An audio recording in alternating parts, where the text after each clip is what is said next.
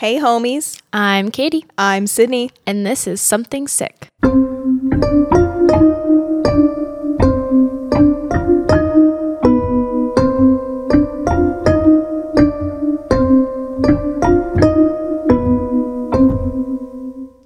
Welcome. We're We're- back. I was going to say we're back. You cut me off. Is this No. episode 25? Yes. Ah, that's so exciting. Next week's is officially halfway through a year, isn't it? Isn't 20? Yeah. Yeah. Oh my goodness. We put out half a year's worth of podcast episodes Hey, every week. We've done it. 6 We've done months. Happy six months. We are also back from Seattle Oh my gosh. and guys. Portland, but we were not in there. We were not there for very long. It was so nice.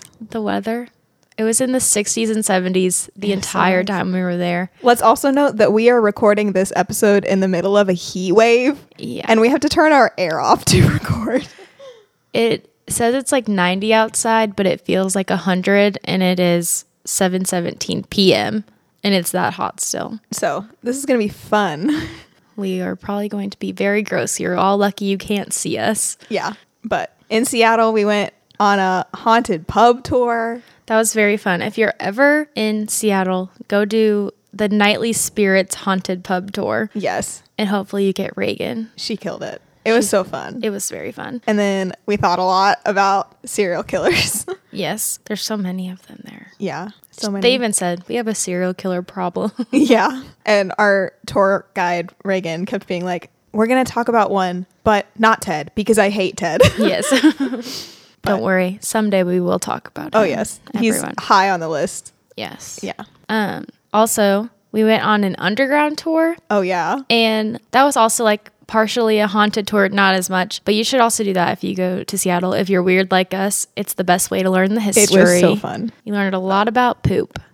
Yeah. Um, other things. I feel like we've missed so much because we haven't recorded in like two weeks. I know. Uh, Destination Fear came out. Oh my gosh. So excited, and they went to Waverly. Our favorite. I, I have to say, we we experienced more at Waverly Yeah. than they did. I wish they spent more time on the fourth floor Yeah, because that's where we experienced the most, I think. But and the morgue. And the morgue. I feel like it, they would have benefited from getting the tour from a tour guide first of like all the history and locations and like who is on what floor because and like how to look for the shadow figures like where you most often see them Yeah. Like, i feel like that benefits you more So what we're saying is they should go back with us next time. Yeah. And- uh, also our tour guide from our overnight was on the episode oh yeah. chelsea isn't that her name Yeah, I think so. she was so cool Love that. yeah good congratulations to her Queen.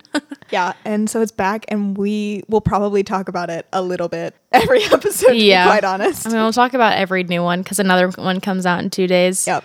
Woohoo. So excited. Uh, the new Ghost Adventures was not very good. If anyone wanted to know, From the day that we recorded this. yes, the one, the first one back was okay. They caught Yeah. interesting things. The one that we just watched was not very good. All of our ghost shows are coming back. We're very excited. yes. Also, one more thing because we talked about it. I don't know if it was last week or the Yes. week before, but I talked about this is Katie. I hope you all know that. but I talked about how I grew up in Kansas and there were two serial killers at the time that I was like a little kid there, and one of them, not BTK, the other one, I can't even remember his name now. That's okay. Not important. It's not important. Screw Uh. I like talked about how he was like in my hometown, but and I was like pretty close to me. But I had honestly like I only heard a few street names on Morbid, so I didn't really know. But then my dad, who edits these, doesn't really like ghosts or anything. This is not ghost related. I don't know how he feels about true crime, but he FaceTimed me to tell me that there's this family that used to go to our church, and my sister and I and like our friends, we used to go spend the night at their trailer house, trailer home, and the serial killer managed that property, like all of that trailer park, and he lived like three doors down from the one that I used to spend the night in. So the, the likelihood that at some point I could have been so close to this man or close to where he's taken someone before is terrifying. Yeah, that's so scary. It's like, thank you for putting that image in my head. Really appreciate it, Dad. I mean, But I'm glad he listened. I'm glad He he, wasn't just out. editing and and also like what a crazy story. That's my now my serial killer story for myself, and I hope I never have another. I was gonna say, do you want? I never want another. but yeah, that was a lot for us to just like, we had a lot to update you guys on. And we have another really cool thing, but you have to listen to the next episode to find out. yes, because we're splitting it up and Yeah. we record these two at once. Yes. So don't tell them that. Is it a secret? I didn't know. What? what? no. No. No, you know you have to listen to the next one to hear our news. It's exciting news. Yes. That we will probably have more. Yeah, the on. next at least two episodes we'll talk about this thing. Yes. So So just just keeping you updated. yeah. So should we get into it? Yes. All right. So what are we talking about today for our 25th episode? The Whaley House. Ooh. And my mom has been here. Shout but I asked her if she saw anything or experienced anything, and she said no. she said it was a cool house, but it definitely, she said it was the eerie, Okay. but she didn't like experience. I also don't know how old she was. Yeah. And I don't know how into the paranormal she really was. Like, Yeah. And it was probably just a historical thing. So That makes sense. yeah. But anyways, this one dedicated to my mom who likes ghosts but will not listen to our podcast. She'll never That's know the- that we talked about her. That's the Do you one. think she'll listen to this one because she got a shout out? I don't know. This is the one. That's the one parent that I had faith in listening to this, and she has maybe listened to a episodes, a episode if that. I don't know if she has listened to more than one That's okay. or one full one. I have no idea. Uh, okay. So Okay. I went back and forth about how I was going to split this up. So I'm going. At first, I was like, I'll do the history of the house, then the family, then hauntings. But then I was like, no, maybe I should do the family first and then the house. I'm just going to do the house first because Okay. the family's a little crazier. So I wanted to start on like the not so crazy. I mean, it's Mm-hmm. still kind of crazy, but not that crazy. So the Whaley House is located in San Diego, California. I also just realized I should have looked up some of the names for later, and I didn't do that. So we'll do it in the moment. Fun. Uh, it's located in San Diego, California. California. I can't California. speak today. The heat is coming for me. We're uh, both gonna have heat stroke on this episode. in the Old Town neighborhood. And when I wrote that, all I could think of was the song out Old Town Road, but that just will Take my horse hope, to the old town neighborhood. I hope that gets stuck in your head while we're talking about this. So, Thomas Whaley purchased the land in 1855, even though the site was host to a lot of executions. And one of the most famous ones there was James Yankee Jim Robinson. And some people said he was a thief. On BuzzFeed Unsolved, they said he attempted to steal mm-hmm. and didn't actually do it. So I don't know. But either way, he was trying to steal a boat. and go so- big or go home. yeah, he was executed there, and Thomas Whaley was reportedly in the audience of the hanging. He was at a lot of executions, which I'm going to talk about. That's way more at the end. But this man just goes to executions, No. and he still bought the land that all this happened. Why on. was that a thing for people to just go to executions? Yeah, it's not pleasant. No, People still do, I guess. but it's yeah. like way more enclosed and like, yeah, and it's not just like the I general do that. public. I just think I got a bug bite. Sorry. yeah, it's weird. Yeah. Um, so construction started on the Whaley House uh, on May sixth, 1856, and it ended in eight. The construction ended in 1857. It was designed by Thomas Whaley himself and was a two-story Greek revival style. Uh, the house, the cost of the house at the end was more than $10,000, which today is roughly $312,000. Okay. And also included in his house when he built it was a general store to work at. He was like a businessman. Oh, like okay. Yeah. Interesting. Yeah. So he told the San Diego Coast Life, I'm not sure if it's a newspaper or a magazine, but Cool. uh, I'm sure it's a newspaper because did they have magazines in the 1800s? No Probably idea. not. Uh, if I'm wrong, don't tell me. I, we don't care. he said, quote, My new house, when completed, will be the handsomest, most comfortable, and convenient place in town or within 150 miles of here. End quote. I'm Ryan Bergara. Also, BuzzFeed Unsolved, True Crime is over. R.I.P. everyone. I miss you already. Yeah. So the bricks used to create the house were made in Whaley's own brickyard. And the house itself was the first brick building in the city. And one place I saw that it was the first one in California. I don't know if that's true, but hmm. what, were they? I guess just wood or I mean, yeah, or like I don't know what else. yeah, I don't know what else you would use. So the Whaley House became known as the finest in Southern California and became a gathering place for the city of San Diego. It was considered a mansion for its time and location and was furnished with Brussels carpets, mahogany and rosewood furniture, and damask drapes. Don't know what hmm. those are exactly, but besides being a home for the Whaley family, it housed San Diego's county courthouse, general store, and the city's first commercial theater in the house. This is very interesting. And if when I show you a picture later, this house does not look that I know. big. I was gonna say I didn't think that it was that it's big. really not. And so I'm going to tell you a little bit more about the theater and how many people they fit into this, and it's kind of crazy. well, and also like for it to only be what like three hundred and twelve thousand in today's Yeah. money, like that's It's- really not a lot. It's really not. And it's now it's a museum kind of. Yeah. But it's just like I'm about to tell you. Okay, Like cool. not about I don't have the specs of it, Yeah. but like so the upstairs bedrooms, like there are a couple bedrooms, were converted into the theater. It's like bedroom size, really. Yeah. Uh, in October 1868, and Thomas Whaley rented it out to a local theater troupe called the Tanner Troupe um, for the opening night performance. Did they like open up the like bedrooms to make one big room, or it was I just honestly watching it on like the TV shows I watched. It looks like it was probably just one big bedroom or two Okay. combined, Cool. but it was like the stage is probably a little bit bigger than the width of our TV. It's tiny, oh, and there's like a little dressing room behind our TV. I don't even know how many inches it is, like fifty something. 50? Yeah. Oh. Anyways, not People does- are like, "We I mean, don't I mean, it's like a bit bigger than that, but it's looks pretty small, Yeah. especially on camera. like a couple feet. Yeah, a little bit more than a couple feet, but um, so the small upstairs room on opening night held a stage, a few benches, and somehow 150 guests in like standing room only in the room. They really packed that place out, didn't they? It is good for the Tanner troupe. Tanner, Tr- there is no way that I don't know how they fit that many people in there. They didn't have fire marshals. They should have. um, women had to be advised not to wear their petticoats and hoop skirts because they were like, "We won't fit in here if you women all wear That's your really giant interesting. skirts." so, unfortunately, Thomas Tanner, another Thomas, who operated the theater and led the troupe, died only 17 days after opening night, which led the theater troupe to end by January 1869. So that didn't last very long. Yeah. But the theater is still there in the building. Uh, the house, like I also said, was used as the county courthouse in 1869. The courtroom is still in there as well. Uh, Wait, the- so did they just not live in the house at all? oh, they did. They still lived in the house. What did they do with their bedrooms that they converted into a And theater? This is, they had six kids.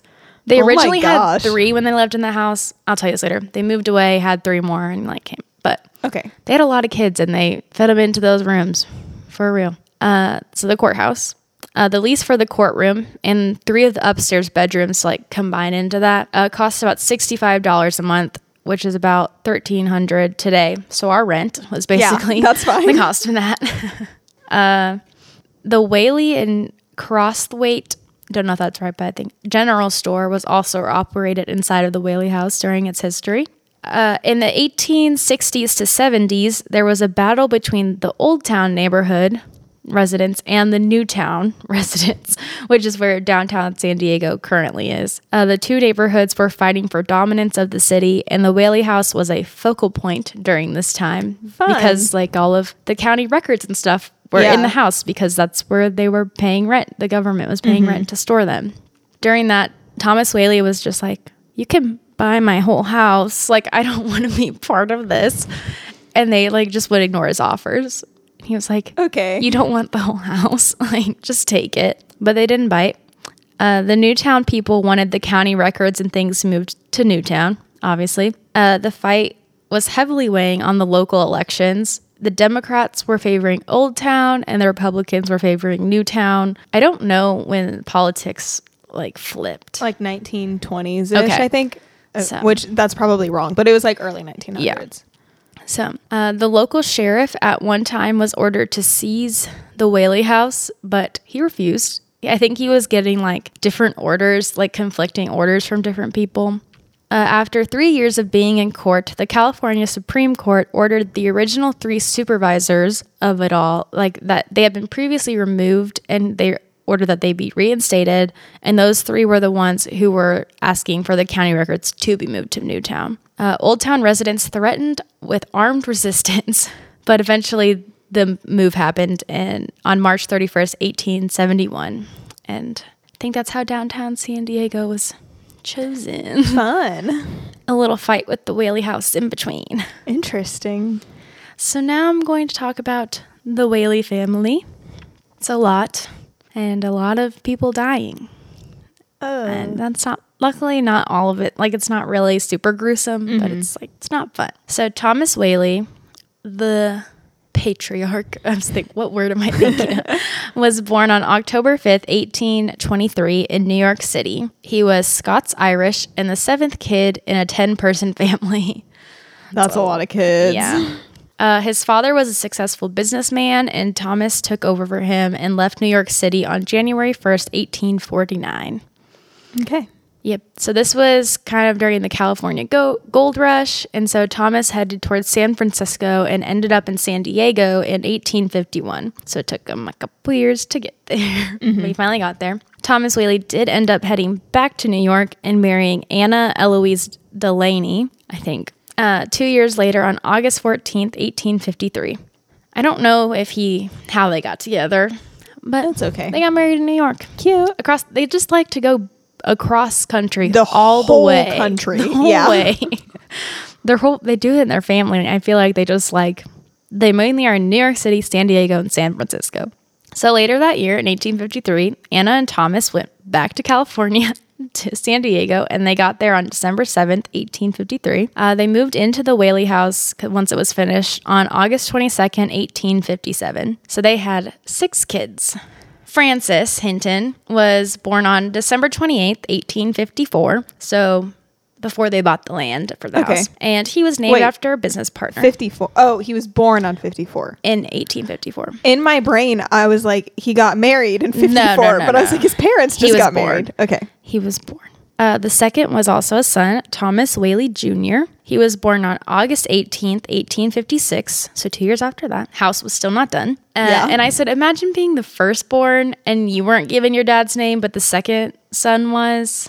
It's like, I get maybe you really loved your business partner, but Yeah, I was thinking that too. not I was like, your usually kid it's the yourself. firstborn. Yeah, so that's kind of weird. Uh, the third child was Anna Amelia, named That's after her cute name. mom. Yeah, I'm I'm going to keep referring to them by their middle names, Okay. their first and middle names, just because Okay. like the mom's name is Anna too. So if That's I say. Yeah. just Anna, it's the mom. If I say Anna Amelia, it's the daughter.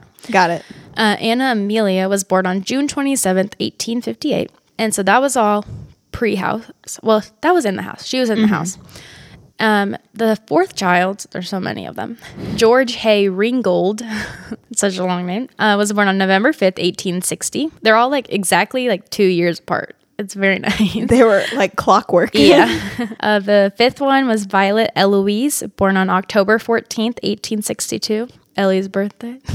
Ellie, She does- 1862. She does, not listen to this podcast. And the sixth child was Corinne Lillian, which I think, I really think their kids' names are pretty They're cute. At least the girls are very Yeah. cute. Uh, she was born on September 4th, 1864. So um, tragically, Thomas Whaley Jr. suffered from scarlet fever when he was only 18 months old and passed away on January 29th, 1858. oh, So he was not, he died in the house. Yeah. Too. So that is the first death Yeah. of the family in the house because there's been deaths on the property before, Yeah. like I said. So shortly after um, Thomas Jr.'s death, the Whaley's family store caught on fire, and I read somewhere it said arson. And Oh. I couldn't find more details, but apparently someone set it on fire. interesting. And so, following this rough sequence of events, uh, Thomas had decided to give the dad decided to give his business dealings in the neighborhood to a Wells Fargo agent named Frank Frank Ames in January 1859, and the Whaley family headed towards San Francisco. Okay. So they moved away for the first time. I think they might have moved away again, but I don't know. I can't remember. They Okay, moved away. we'll find they out. move a lot. Yeah. Um, so, like nine years later, approximately, I think there was an earthquake, and that led Thomas Whaley to decide to invest some of the capital he had in his stock into merchandising or something like that. And then they were like, it's time to head back to San Diego. Let's go back to that house. yeah. And so upon returning, Thomas got there first and he started to fix the house up to make sure it was ready for the family. And Anna and the five kids moved back home on December 12th, 1868. Uh, and then On January 5th, 1882, there was a double Whaley family wedding. Violet Eloise married George T. Bertolacci. I don't know if that's Cool. right. He sucks, so I don't care if that's right. Uh, and Anna Amelia married her first cousin, John T. Whaley. Oh my gosh. yeah. Same name and everything. Yeah. Oh, So uh, you would think that the cousins that got married would have had the more unsuccessful marriage, but poor Violet drew the short straw. Didn't marry her cousin, but They're not- both bad. Yeah.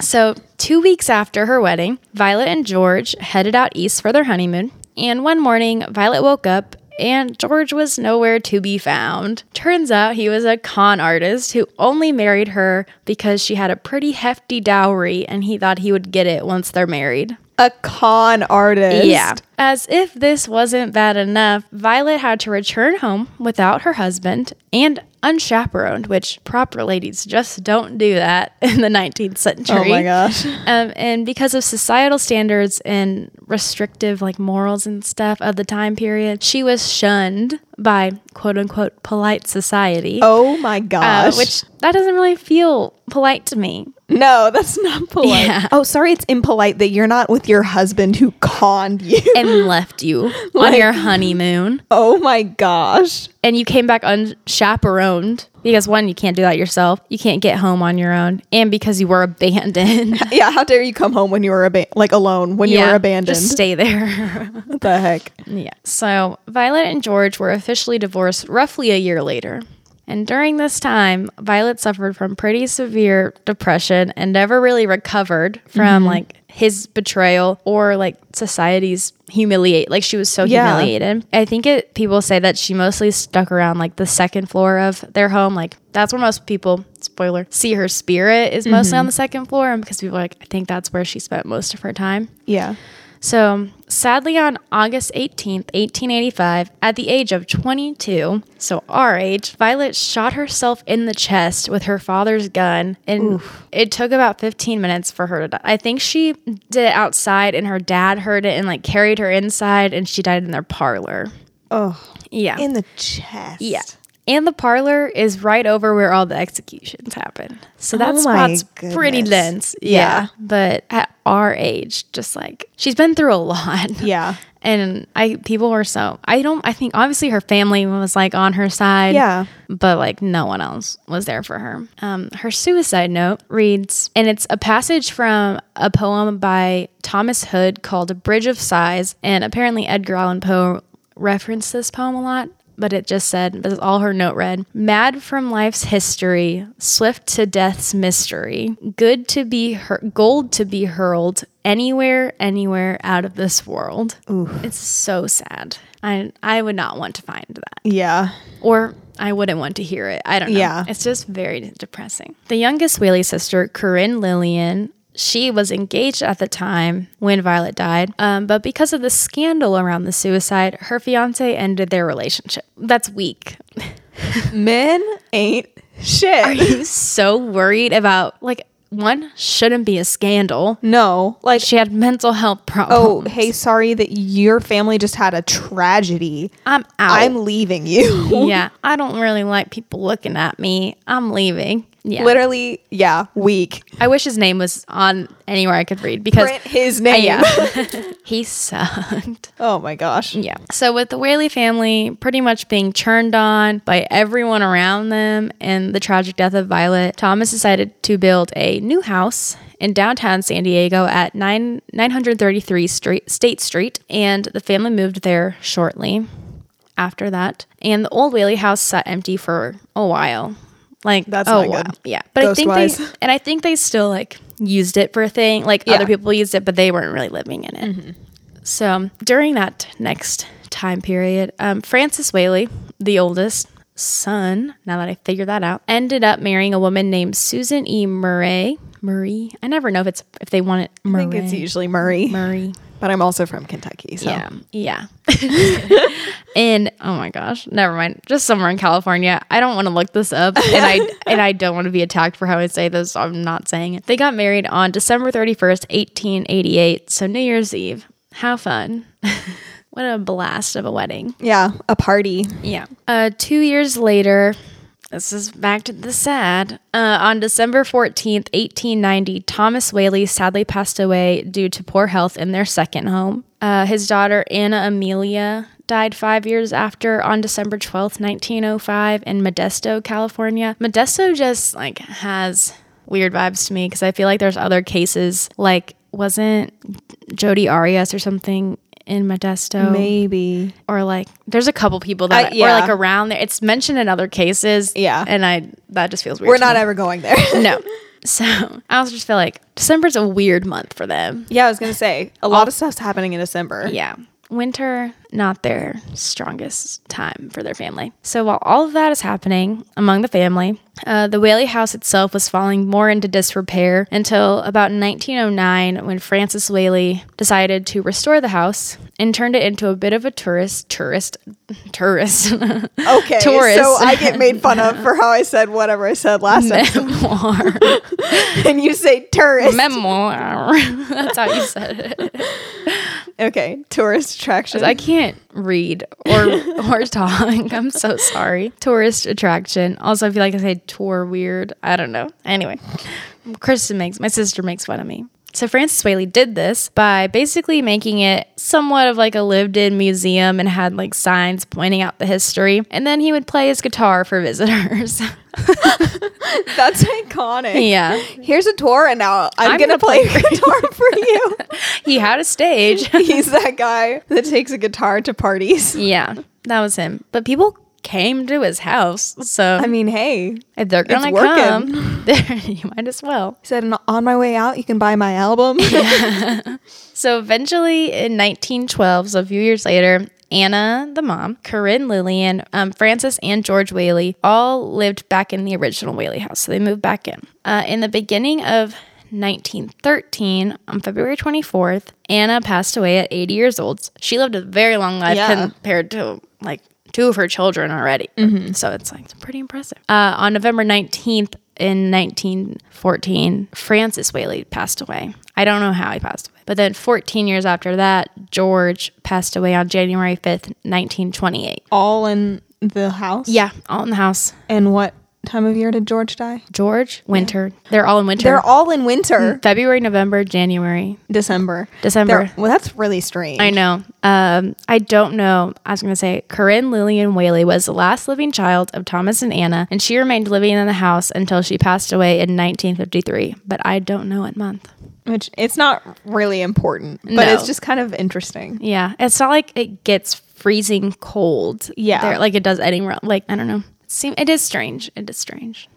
The timing. So I do believe most of them passed away in the home, which I think has led to a lot of hauntings. Yeah. So now I'm going to say this is a little bit about what the house has turned into. It's become a museum. So on May 25th, 1960, the Whaley House opened as the museum and it was managed by the San Diego Historical Shrine Foundation. the Shrine. The shrine. Yes. Um, June A. Strudwick Reading was the director of the Whaley House Museum from 1960 until her death in January 1998. According to June, the house has, quote, witnessed more history than any other building in the city. So, Yeah. I feel like that's true. Probably.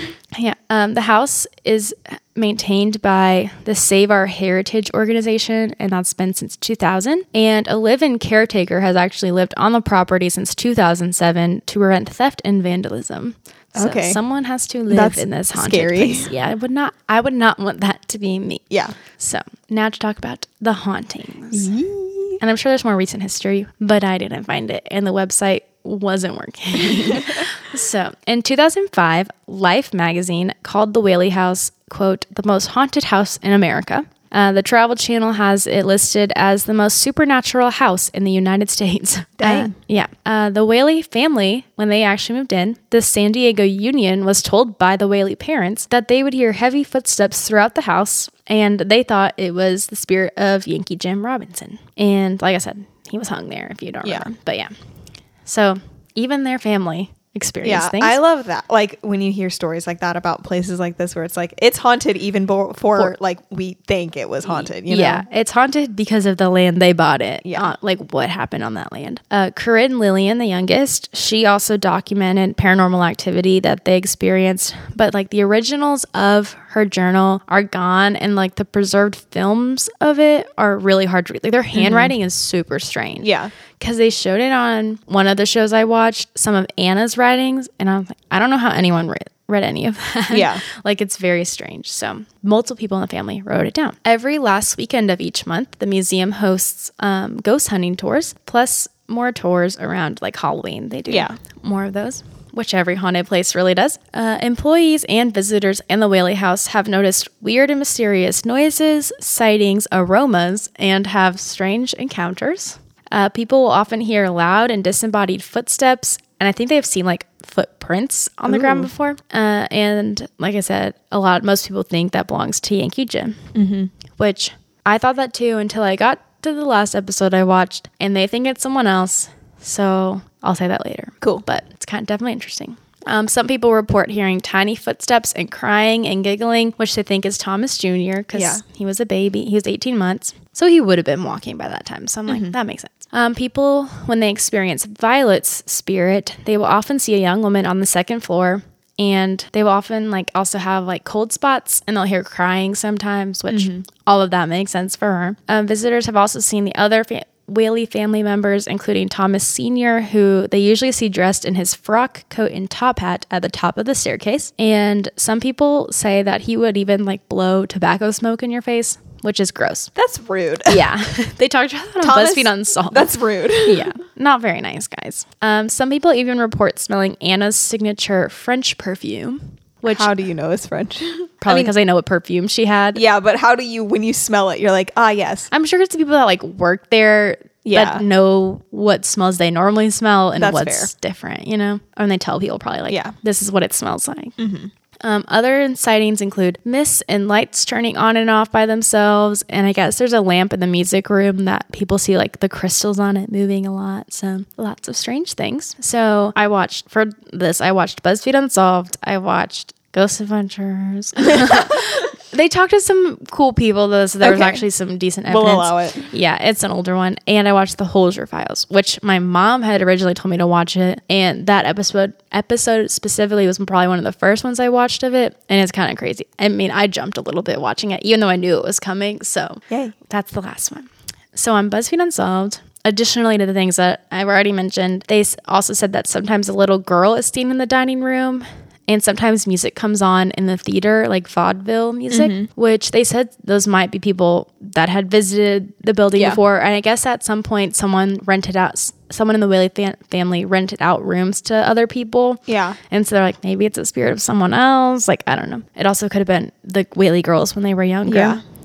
Um, the courtroom is especially haunted. A woman is often seen in the back corner of the jury box, and some paranormal investigators think that the jury box is a spiritual vortex. Yeah. Intriguing. So when the BuzzFeed Unsolved guys got in the witness stand, or Shane was in the witness stand, Ryan was in the jury box, and Shane so it was like, my flashlight's not working anymore. So that's kind of weird. And Ryan starts to hear kind of a creaking noise around him, and starts to feel weird. And then Shane's like, if you're in there, like touch Ryan's spine. And then a few minutes later, Ryan starts to feel kind of dizzy and then he like gets shivers down his spine. And Shane's like, Are you really getting? He's like, Yes, my spine is like Yeah. tingly. And I was like, That is so weird. Yeah, that's creepy. Also, I'm trying to visualize in my head because I've seen that episode. Is this Yeah. the one where they have dolls in the like in the jury room? No, Okay, that's somewhere else. there are not dolls in the jury room. I don't think. like not like tiny dolls, like mannequins. Uh, No, no, no. Okay, no, I don't think so. Not that I recall. I feel like you. The would. house is Okay. pretty empty. Okay. Except for like the furniture. Yeah. There's really not anything else. Um, they also Ryan also mentioned that there's apparently a ghost dog and cat in the house. No one found that, but We love they, the family did have a dog and a cat, so they're just all hanging around. One time, a police officer saw a woman crying, and then she smiled at him in there. And when he put his flashlight up to her, she vanished. so some people think that was like Violet. Mm-hmm. So moving on to different parts of the house, Anna is usually singing in the garden or the parlor, which the parlor is pretty haunted, which I'll talk about in a minute. Um, one time, a tour guide was punching in the code to set the alarm for the house, and I think that was downstairs near the parlor. And he heard a woman ask him, he's alone in the house, and he said, "Why are you here?" and he's so he's like, "I'm leaving." He ran out the door without Yeah. finishing the code, so the alarm went off, and a cop had to come, and like no woman around. And I was like, that's so weird. That's so scary. Yeah. Yeah, I would also be like, I'm not I'm not here. I'm not here. I'm leaving. I promise. Why are you here? That'd be so. Honestly, it'd be pretty funny Yeah. to be the ghost at least. Yeah. So, Yankee Jim's grave is also nearby the house. The cemetery he's in is nearby. And on BuzzFeed Unsolved, they visited. And Shane and Ryan were like, we hope you have a speedboat in the afterlife, especially because they are the ones that said he only attempted to do it. Yeah. And they were like, you shouldn't have been, you know? um, so, back to the house, the parlor is one of the most active areas in the house. And this was believed because the archway in the home is where the execution uh, site was for so many people, including Yankee Jim. Yikes. And Violet, like I said, also died in the parlor after her dad brought her in. So that's pretty two pretty big Yeah. events, places. And that's also where a cop has reportedly seen Anna Whaley's spirit as well. yeah. Um, Shane said he felt fine alone in there when he was trying, like, and he was even like trying to talk to Yankee Jim, and he like felt totally normal, like usual. Shane Yeah. doesn't really feel anything. Um, when Ryan was alone in there, he thought suddenly that someone was trying to p- play a prank on him because he heard a whisper in his ear, and then they played the audio back, and you could hear like something like breathing really quickly in his ear. So that was kind of weird. Yeah, that's creepy. So that was BuzzFeed Unsolved. Not too much. Yeah. But still interesting. And just like getting to see the house, it's so weird, like the different rooms that are in this small house. Yeah. I don't know. So moving on to Ghost Adventures. So to start off, they invited another paranormal investigator who is the founder of the San Diego Ghost Hunters. And she presented a photo to them, to Zach and Nick, because Nick was still on it. Uh, in the photo, it's kind of like the top of the stairway of the house. So you see the stairs and you see the little landing next to it. And you can see clearly like there's a person coming up the stairs and one other pe- person going down the like, side hallway right next to it. They're human beings. And then in front of the person in the hallway, you see like a gray, shadowy figure where you can Yeah. clearly see the head and the arm. Like you can clearly see it defined. And it kind of looks like it's coming through a window into the house. Mm. And so Zach was like, no one can get out on the roof, right? And they were like, no, that's not allowed. And he's like, Yeah. So yeah, it's not a person coming. And it's very clearly, you can tell the other people are people. Yeah. And it's like a weird gray white color. So, and they said it was taken after one of their like ghost hunting tours with like people had gone and it was just people that worked there. Um, one of the investigators that was in the picture hadn't even seen it before until this episode. That's crazy. Yeah. Um, her name was Jokey. It's I love fun. that.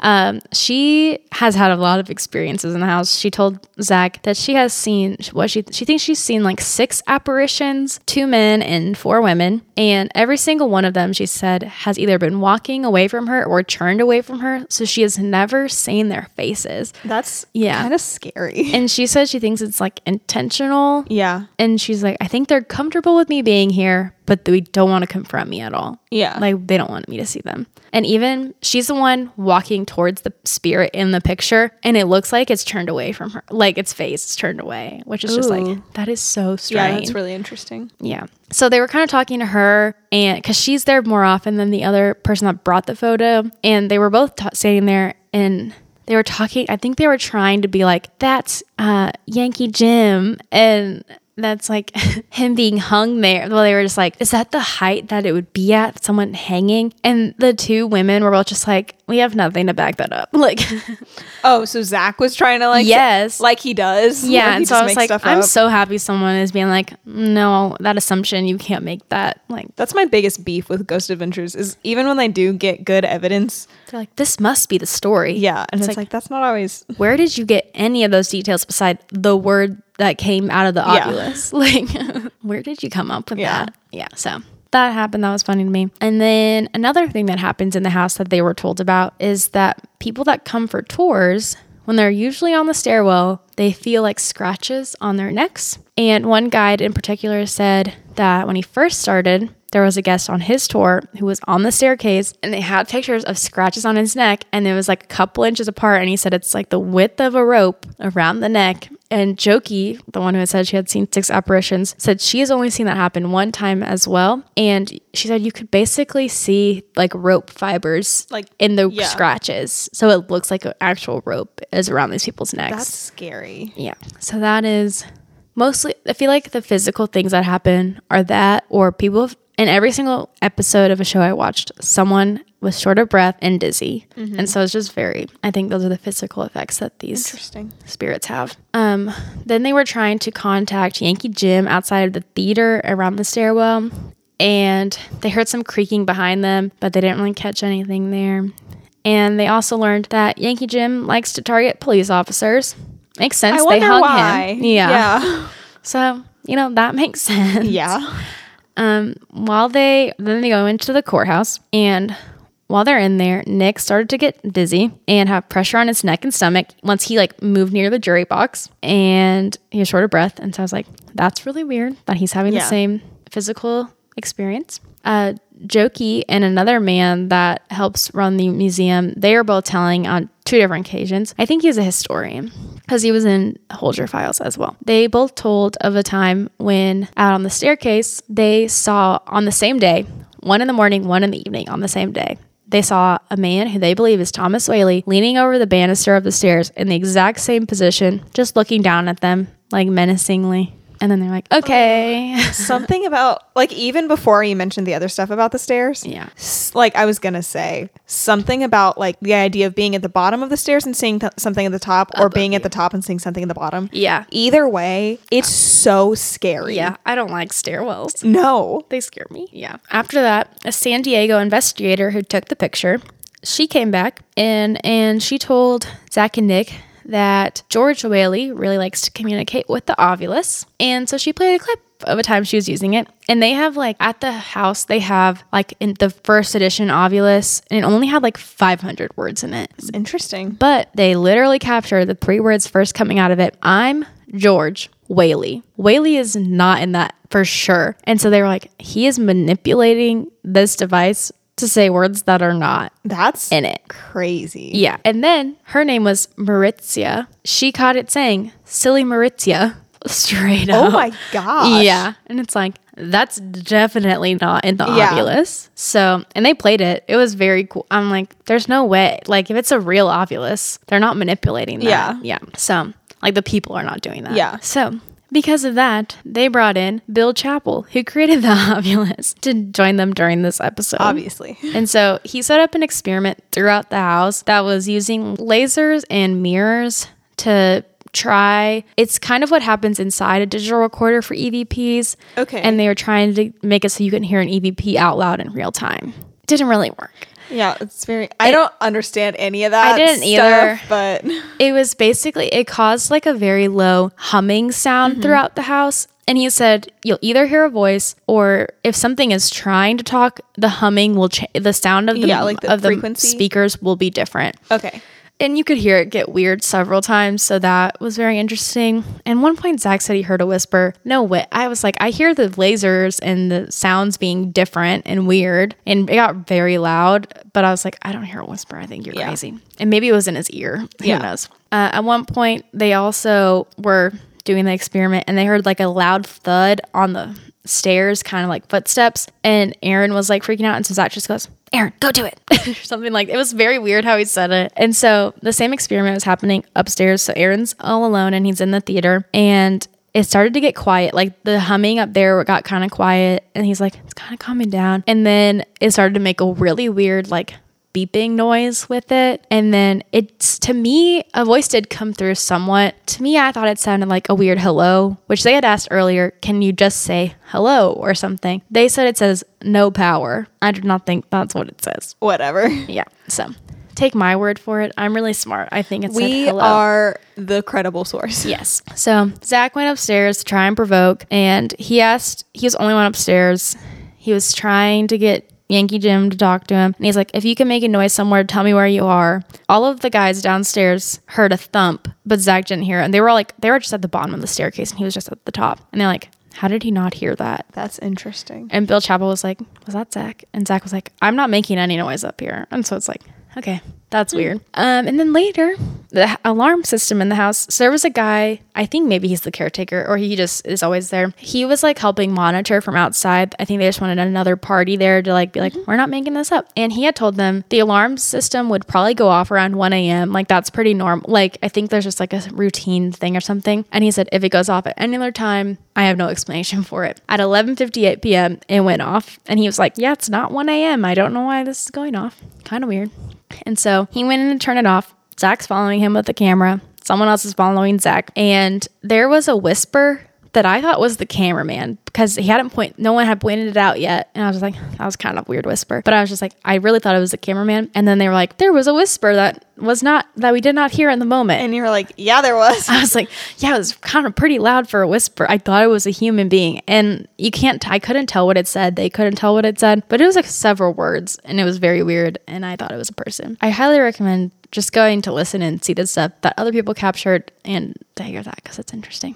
And then the final thing that happened that I don't really love. Okay, it's kind of weird. The first part is interesting, and then Zach just got weird. So Zach and Aaron were sitting in the theater, and uh, Zach was taking like full spectrum photos to try and catch something. There's nothing on the stage really. Aaron leaves. Zach's sitting in there by himself, and then Nick kind of comes in, and then Zach is like. Can you shoot my back? Because he was like, I'm feeling, he's like, I feel like there's a hand with long nails, like kind of brushing up and down my back occasionally. You don't see anything. And then he's taking full spectrum pictures, and they get a picture, and it's like four long fingers, like a, weirdly like a hand in the photo. And it's like, you can kind of see like a wrist and just some fingers and they're mist like and he's like what are they and he like and like none of the other photos have that in it. And it's Yeah. very weird. I'll give him that one. That's interesting. it was strange. And then zach was like i want to be alone in here with the spirit.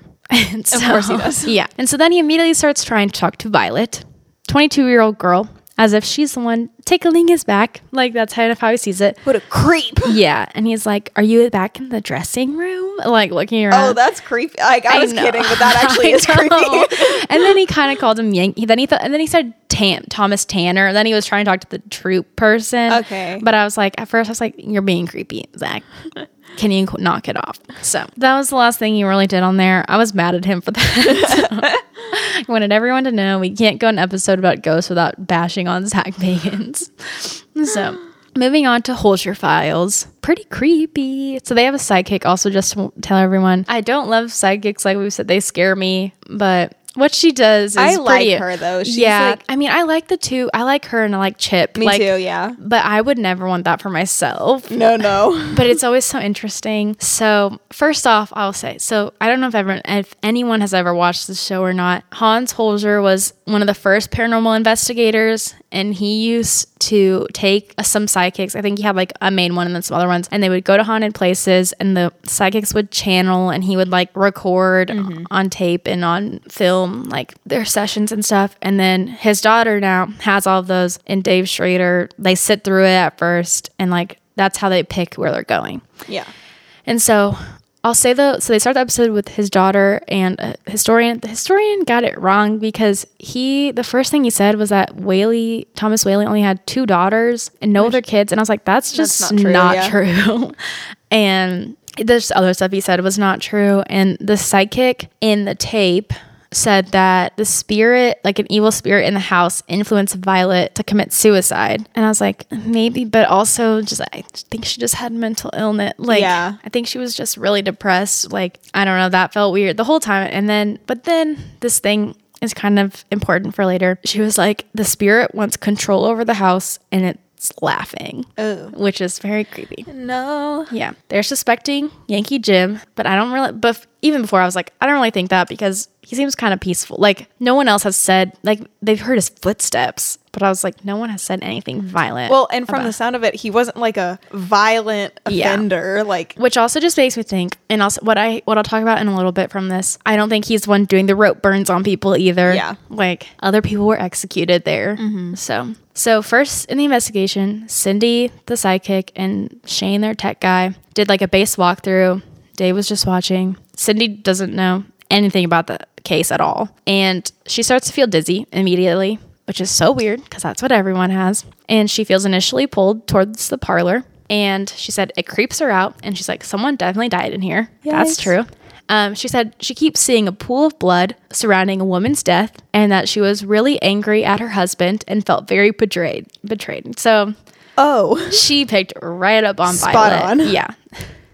And um, then she starts doing automatic writing, which I don't know. That scares don't me. understand I don't understand it. It scares me. But she said she's communicating with the darker entity, and it's just her and the Shane guy and a cameraman. And she looks at him and was like, "He's going to turn your camera off." And a, a couple a minute or two goes by, and the thermal camera he's using turns off on its unexpectedly. Interesting. And it's just like, this guy tells her what he's gonna do. Yeah. And he does it. So then later, um, Dave goes to interview the historian, and the guy who was on Ghost Adventures, he just talks a lot, like talks normally and very proper, giving the history like he should. And then he starts getting kind of weird when they're asking him about the spirits, and he's like, "I'm sorry," and and then he's like, "I just want to be careful, like even if I can't see them, like I don't want them to hear if I say something out of line or something like that." And he's just Ooh. like, oh. this man is scared of Yeah. something, which sounds like things might have gotten worse between when Ghost Adventures Yeah. and they got there. So that would make sense.